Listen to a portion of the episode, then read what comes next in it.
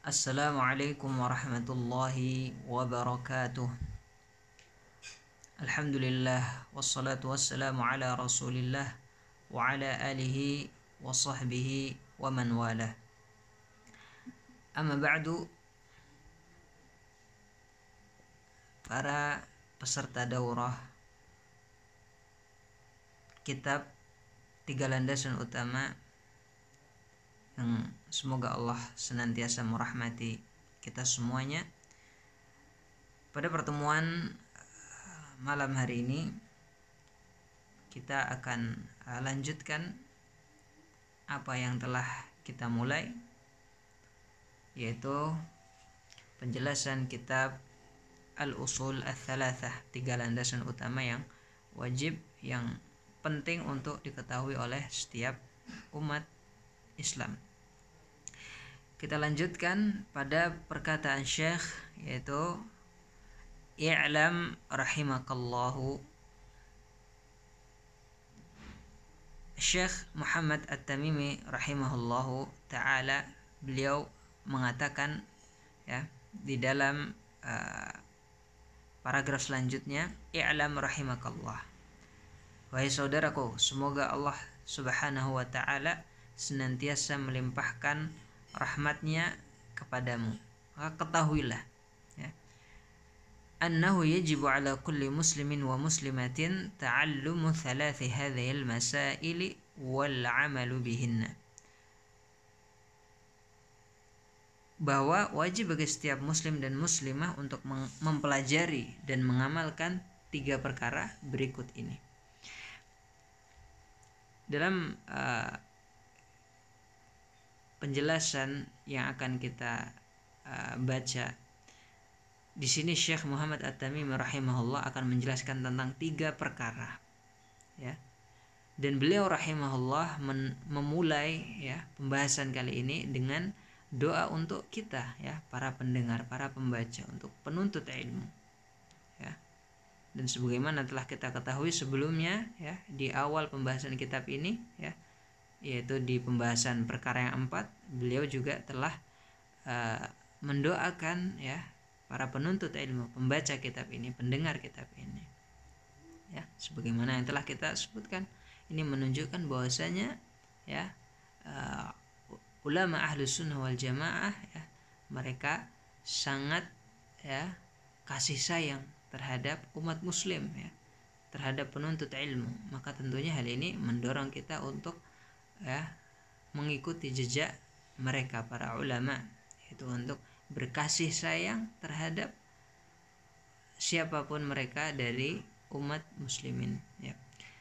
Kemudian ya sebelum uh, kita lanjut uh, membahas tentang tiga perkara yang akan disebutkan oleh Syekh Muhammad At-Tamimi rahimahullah ya. Di sini saya anggap perlu untuk menjelaskan ya tauhid Sebab dalam tiga perkara ini Syekh Muhammad At-Tamimi rahimahullah akan menjelaskan ya tentang tauhid ya, tentang tauhid pada poin ini ya. Secara bahasa tauhid berasal dari masdar wahada yuwahidu tauhidan ya.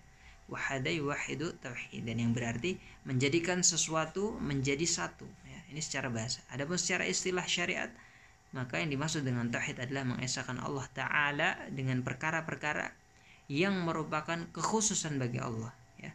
Baik itu rububiyah Allah, uluhiyah maupun nama dan sifat Allah, asma wa sifat. Ya. Kemudian yang perlu kita ketahui bahwasanya tauhid itu sendiri ya bisa dibagi menjadi tiga macam ya. Ada di sana tauhid rububiyah dan ada tauhid uluhiyah dan ada tauhid asma wa sifat. Tauhid nama dan sifat Allah. Tauhid rububiyah apa artinya tauhid rububiyah? Tauhid rububiyah yaitu mengesahkan Allah Subhanahu wa taala dalam perbuatan-perbuatannya atau mengesahkan Allah ya dalam penciptaan ya dalam penciptaan ya dan juga dalam uh, at-tadbir dalam uh, kerajaannya ya kepemilikan Allah ya dan dalam tadbir pengaturan seluruh alam semesta Kemudian ada tauhid uluhiyah. Apa itu tauhid uluhiyah? Yaitu mengesahkan Allah dalam peribadatan. Kemudian juga ada tauhid asma wa sifat. Apa itu? Yaitu mengesahkan Allah ya dengan apa-apa yang Allah namai dan sifati dirinya sendiri ya di dalam Al-Qur'an atau ya melalui lisan Rasulullah Shallallahu Alaihi Wasallam yaitu lewat hadis ya. Itu dengan cara apa? Dengan cara bagaimana? Yaitu dengan cara menetapkan apa yang Allah tetapkan untuk diri Allah sendiri ya. Dan kita tiadakan apa yang ditiadakan oleh Allah bagi dirinya sendiri ya. Tanpa kita palingkan ya maknanya ataupun kita tolak maknanya dan tanpa juga kita bagaimanakan dan kita permisalkan nama dan sifat Allah ini ya ya dan ini menunjukkan bahwasanya tauhid asma wa sifat merupakan perkara yang tauqifiyah. Apa itu tauqifiyah? Yaitu perkara yang kita hendaknya berhenti. Ya, berhenti dalam mengatakan bahwasanya ini nama Allah, ini sifat Allah ya. Atau dalam e, mengatakan bahwasanya ini bukan nama Allah, ini bukan sifat Allah sampai benar-benar datang ya disebutkan dalam sumber agama Islam. Apa itu sumber agama Islam? yaitu adalah Al-Quran dan Sunnah Rasulullah Sallallahu Alaihi Wasallam. Cara merealisasikan tauhid asma wa sifat bagaimana? Yaitu kita yang pertama kita tetapkan apa yang Allah tetapkan bagi diri Allah ya dalam Al-Quran atau apa yang Rasulullah Sallallahu Alaihi Wasallam tetapkan dalam Al-Hadis. Kemudian yang kedua kita tiadakan ya apa yang Allah tiadakan bagi dirinya dalam Al-Quran ataupun apa yang ditiadakan oleh Rasulullah SAW dalam sunnahnya ya. Seperti ya di antaranya yang ditiadakan oleh Allah dalam Al-Quran ya contohnya dalam ayat kursi ya surah Al-Baqarah ayat 255 Allah Subhanahu wa taala berfirman la ta'khudhuhu sinatu wala naum Allah itu tidak mengantuk dan tidak juga tidur ya. Ya di sini ditiadakan sifat ngantuk dan sifat tidur bagi Allah ya Kemudian juga dalam surah Qaf ayat 38 Allah Subhanahu wa taala berfirman, "Wa ma massana min lughub." Wa ma massana min lughub. Ya. Kami ya Allah mengatakan kami tidak sedikit pun tertimpa keletihan ya. Di sini Allah Subhanahu wa taala menafikan ya, meniadakan dari diri Allah yaitu sifat lelah. Allah itu nggak akan mungkin lelah ya ya. Kita tetapkan dan kita tiadakan apa yang Allah tetapkan dan Allah tiadakan ya. Apa yang Allah tetapkan kita tetapkan. Apa yang Allah tiadakan kita tiadakan. Apa yang Allah apa yang Rasulullah tetapkan kita tetapkan. Apa yang Rasulullah tiadakan kita tiadakan ya. Seperti itu tauqif ya. Tanpa kita palingkan ya. Tanpa kita tolak tanpa kita membagaimanakan ya. Tanpa juga kita permisalkan nama dan sifat Allah ya bagaimana Allah ini uh, mengantuk bagaimana Allah tidur uh, maksudnya bagaimana uh, Allah kok tidak mengantuk sama sekali ya? Bagaimana Allah kok tidak tidur sama sekali? Kita kaifiahkan ya? Jadi uh, nanti di sini akan disebutkan ya Syah akan membahas tentang tiga perkara yaitu yang mana tiga perkara ini mencangkup tentang pembahasan tauhid ya. Dan anak rasa perlu mukaddimah penjelasan tentang tauhid. Dan nanti akan disebutkan tiga perkara ini yaitu perkara yang pertama ya Syekh akan menjelaskan tauhid rububiyah dan asma wa sifat. Tauhid rububiyah apa itu?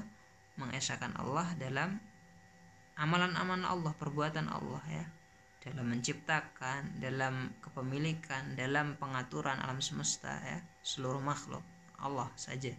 Kemudian yang kedua perkara yang kedua yang akan disebutkan oleh Syekh ya dalam uh, pembahasan kali ini Syekh akan menjelaskan tentang di poin kedua ini akan membahas tentang tauhid uluhiyah.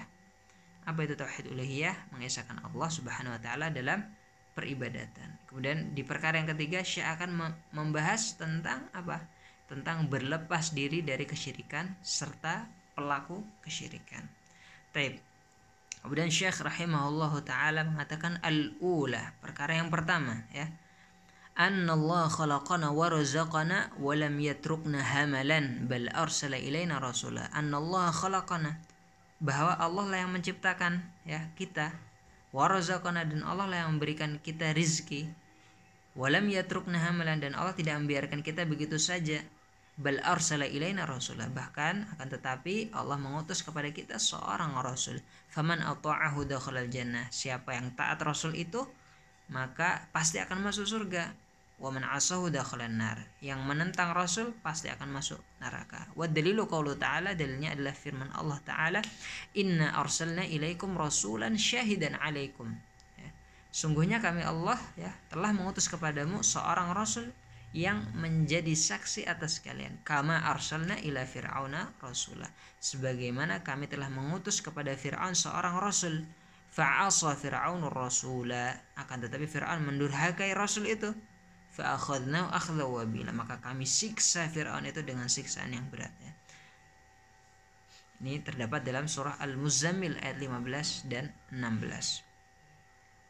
Jadi dalam uh, perkara yang pertama ini Syekh uh, membahas tentang uh, asma wa sifat ya, tauhid asma was sifat, asma was sifat. Dan asma was sifat ya merupakan ya, kekhususan bagi Allah Subhanahu wa taala. Kemudian di dalam poin yang pertama ini juga Syekh rahimahullah Muhammad At-Tamimi rahimahullah juga membahas tentang tauhid rububiyah ya. Tauhid rububiyah. Yang mana Allah Subhanahu wa uh, yang mana Syekh Muhammad At-Tamimi mengatakan barusan annallaha khalaqana ya. Yang telah kita baca barusan yaitu annallaha khalaqana ya. Ini menunjukkan bahwasanya Allah yang menciptakan kita Allah adalah Khalik, pencipta. Ya. Allah memiliki nama Al-Khaliq dan memiliki sifat ya mencipta ya warozakona dan Allah memberikan kita rezeki nah, ini menunjukkan bahwasanya Allah Subhanahu wa taala Ar-Razzaq ya yang maha memberi rezeki kemudian Syekh mengatakan walam yatrukna hamalan dan Allah tidak membiarkan kita begitu saja ya. Maksudnya apa? Allah tidak menciptakan kita sekedar ya nganggur ya nganggur ya tidak ngapa-ngapain tidak tidak dibebani perintah juga tidak diberi batasan-batasan larangan ya. Tidak seperti itu ya. Bal arsala ilaina rasul kan tapi apa? Allah Subhanahu wa taala mengutus seorang utusan ya untuk kita ya. Untuk untuk kita. Dan uh, para uh, para ulama mengatakan ya setelah istiqra istiqra istiqra yaitu uh, apa namanya uh, meninjau dalil-dalil dalam Al-Qur'an meninjau dalil-dalil dalam Al-Qur'an bahwasanya di sana terdapat ya, tuju, dua tujuan diutusnya Rasulullah Shallallahu Alaihi Wasallam.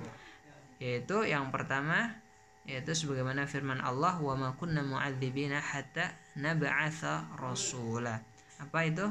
Yaitu menegakkan hujjah, menegakkan hujjah ya terhadap makhluk ya atas makhluk.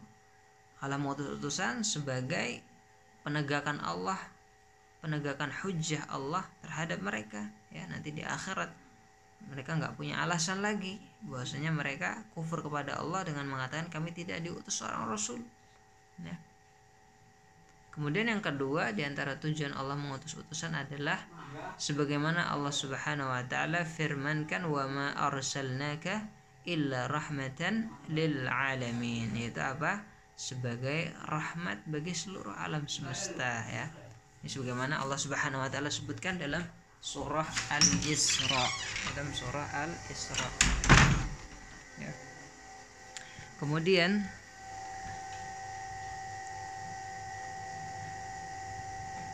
yang kedua Syekh Muhammad At-Tamimi rahimahullah mengatakan Athaniyatu yang kedua annallaha la yarda ay yushraka ma'ahu ahadun fi ibadatihi Allah Subhanahu wa taala tidak ridho apabila dipersekutukan dalam peribadatan dengan siapa pun juga.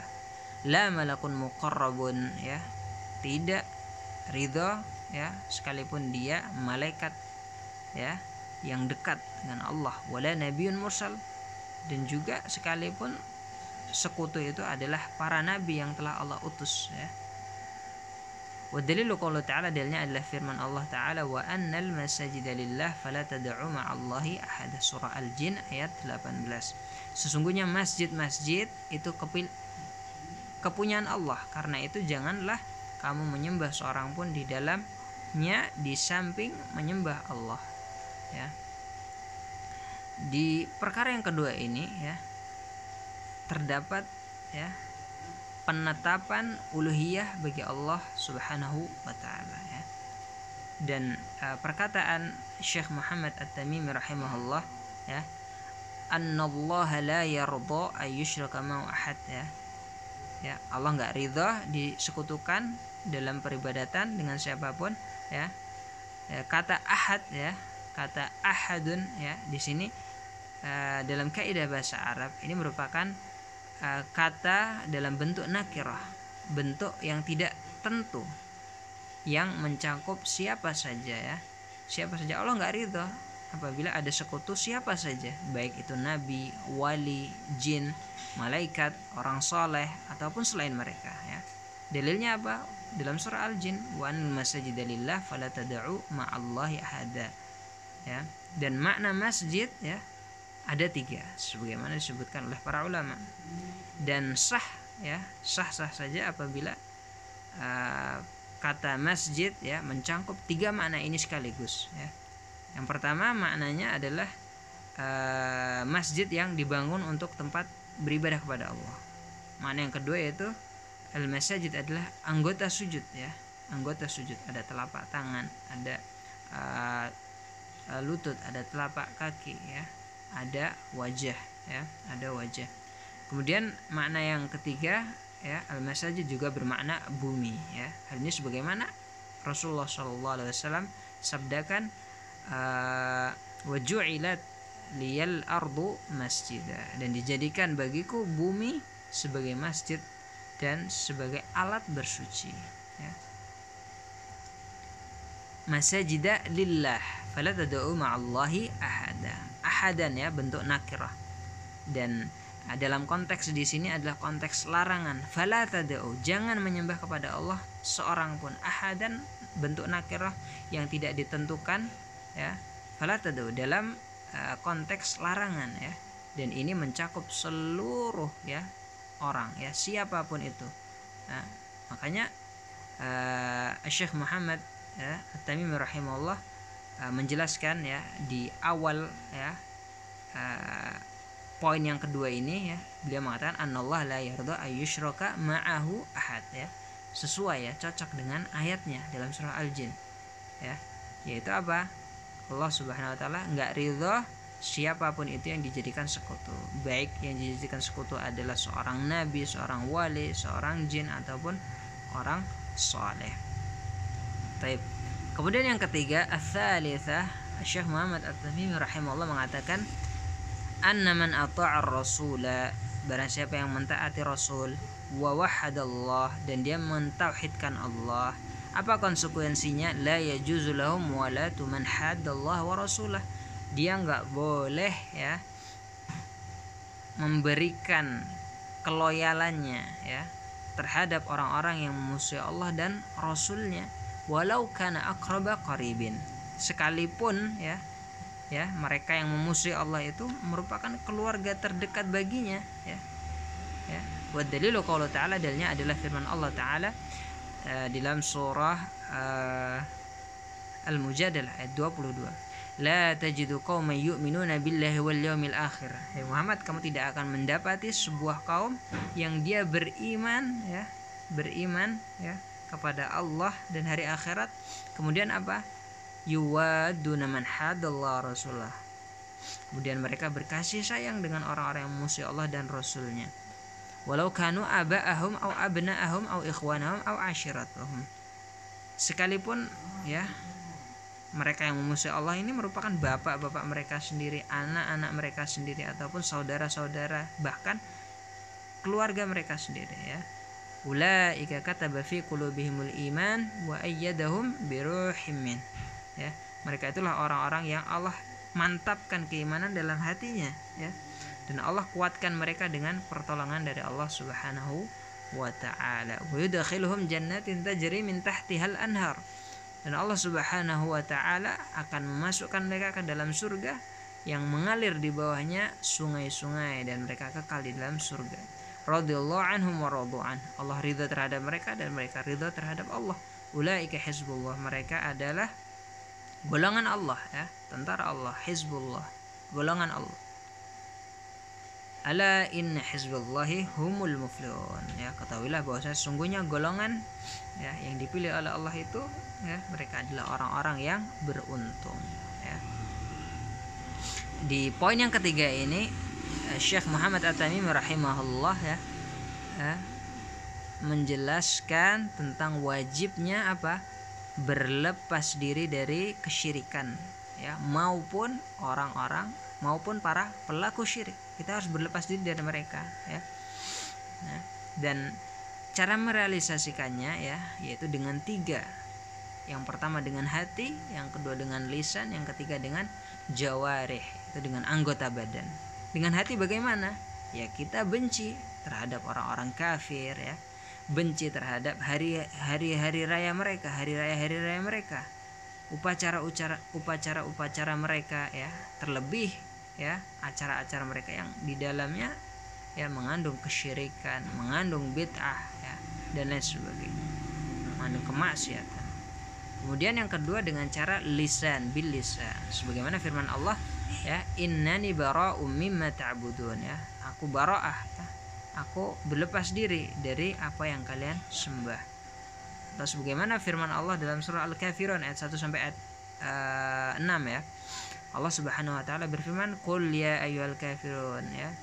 Katakan Muhammad, "Hei orang-orang yang kafir, ya, la a'budu ma ta'budun." Aku enggak akan sembah apa yang kalian sembah. Wala antum 'abiduna ma a'budu. Dan kalian bukan orang bukanlah penyembah ya Rob yang aku sembah ya wala ana abidum ma'abadtum. Dan uh, aku tak akan pernah menjadi penyembah Rabb kalian penyembah Tuhan kalian. Wala antum abiduna ma'abud dan tidak pula sebaliknya kalian gak akan menyembah apa yang aku sembah. Lakum dinukum waliyadin untuk untuk kalian agama kalian dan untukku agamaku. Kemudian yang ketiga caranya bagaimana? Baroah ya berlepas diri dari kesyirikan dan pelakunya. Bil jawarih ya itu dengan anggota badan kita. Ya yaitu dengan kita tidak menghadiri ya. Kita tidak ikut campur ikut cawe-cawe ya di dalam upacara mereka dalam hari raya mereka ya. Terlebih apa? Keyakinan yang mereka yakini yang mereka anut. Kemudian ya selanjutnya ya. Thalithan yaitu membahas ya tentang di sini saya akan membahas tentang ahamiyatu dirasati tauhid, pentingnya mempelajari tauhid. Beliau mengatakan i'lam arsyadakallahu li ta'ati. Saudaraku, semoga Allah membimbingmu untuk selalu taat kepadanya. Ketahuilah annal hanifiyata millata Ibrahim. Hanifiyah itu ajaran Nabi Ibrahim. Ya, ajaran Nabi Ibrahim. Apa itu hanifiyah? Hanifiyah secara bahasa yaitu adalah uh, diambil dari kata uh, al-hanaf al-hanaf yaitu yang ber, berarti berpaling dan secara syariat yaitu uh, Hanifi Hanifiyah adalah agama yang berpaling dari kesyirikan menuju kepada keikhlasan, kepada tauhid dan kepada keimanan. Sebagaimana firman Allah, qanitan lillahi hanifa yaitu menuju kepada Allah berpaling dari kesyirikan. Dan al-hanif al-hanif ya ini maknanya ini selalu ya maknanya ini selalu konsisten yaitu menuju kepada tauhid dan menjauh dari kesyirikan. Ya. Kemudian Syekh At-Tamimi Muhammad At-Tamimi rahimahullah menjelaskan yang dimaksud al-hanifiyah yaitu anta'budallah wahdahu mukhlishan lahuddin ya. Engkau menyembah ya kepada Allah semata memurnikan agama kepadanya ya wabidzalika amarallahu jami'an nasi wa khalaqahum laha. Dan itulah memang yang Allah Subhanahu wa taala perintahkan kepada seluruh umat manusia. Dan hanya untuk itulah sebenarnya mereka diciptakan. Kama qala Allah taala ya sebagaimana firman Allah taala dalam surah Az-Zariyat ya ayat 2 Allah Subhanahu wa taala mengatakan wa ma khalaqatul jinna wal insa illa liya'budun. Aku tidak menciptakan jin dan manusia melainkan hanya untuk beribadah kepadaku semata. Ya ya pada pembahasan kali ini Syekh Muhammad At-Tamim rahimahullah akan memaparkan ya kenapa sih kita harus mempelajari tauhid ya yang mana sebelumnya ya pada pertemuan sebelumnya telah kita jelaskan ya pentingnya mempelajari tauhid dan Syekh rahimahullah mengatakan wa makna ya'budun yuwahidun makna ya'budun ya makna untuk beribadah kepadaku dalam ayat ini ya adalah yuwahidun agar mentauhidkanku perintah Allah yang paling agung adalah tauhid wow wa ma amarallahu bi at-tauhid perintah Allah yang paling mulia, yang paling besar adalah tauhid ya. Apa itu? Wa ifradullahi bil ibadah yaitu apa? Mengesahkan Allah, menyem, uh, mengesahkan Allah ya di dalam beribadah ya. Wa a'zamu ma naha anhu ya. Wa a'zamu ma naha anhu asyirku dan perkara larangan yang paling besar ya yang paling agung ya yang dilarang ya larangan yang paling agung ya yaitu apa asyir yaitu syirik ya wahwa da'watu ghairihi ma'ah yaitu apa menyembah selain Allah ya di samping menyembah Allah ya menyembah Allah juga menyembah yang lain ya. tentu ini merupakan larangan yang paling besar ya. Dan uh, Syekh Muhammad At-Tamimi rahimahullah ya. Menjelaskan ya di dalam poin ini yaitu apa? Tentang pentingnya mempelajari tauhid ya. Sebagaimana telah kita jelaskan sebelumnya bahwasanya tauhid ya bermula dari masdar kalimat wahada yuwahidu tauhidan yaitu apa? Menjadikan sesuatu menjadi satu. Dan secara istilah yaitu apa e, mengesahkan Allah ya dengan sesuatu ya terhadap sesuatu yang menjadi kekhususan Allah baik dari rububiyah, uluhiyah dan asma wa sifat. Kemudian Syekh rahimahullah taala mengatakan di sini apa? Wa makna ya'budun wahidun. Makna e, menyembah kepada Allah adalah e, mentauhidkan Allah dan ini diambil dari perkataan Ibnu Abbas radhiyallahu anhu ya ketika beliau mengatakan apa beliau mengatakan uh, inna kulla ibadatin fil Quran makna at-tauhid. Semua kata ibadah ya yang disebutkan dalam Al-Qur'an maknanya tidak lain dan tidak bukan adalah at-tauhid ya, adalah tauhid ya. Sebagaimana firman Allah wa'budullah dalam Al-Qur'an. Maka artinya apa?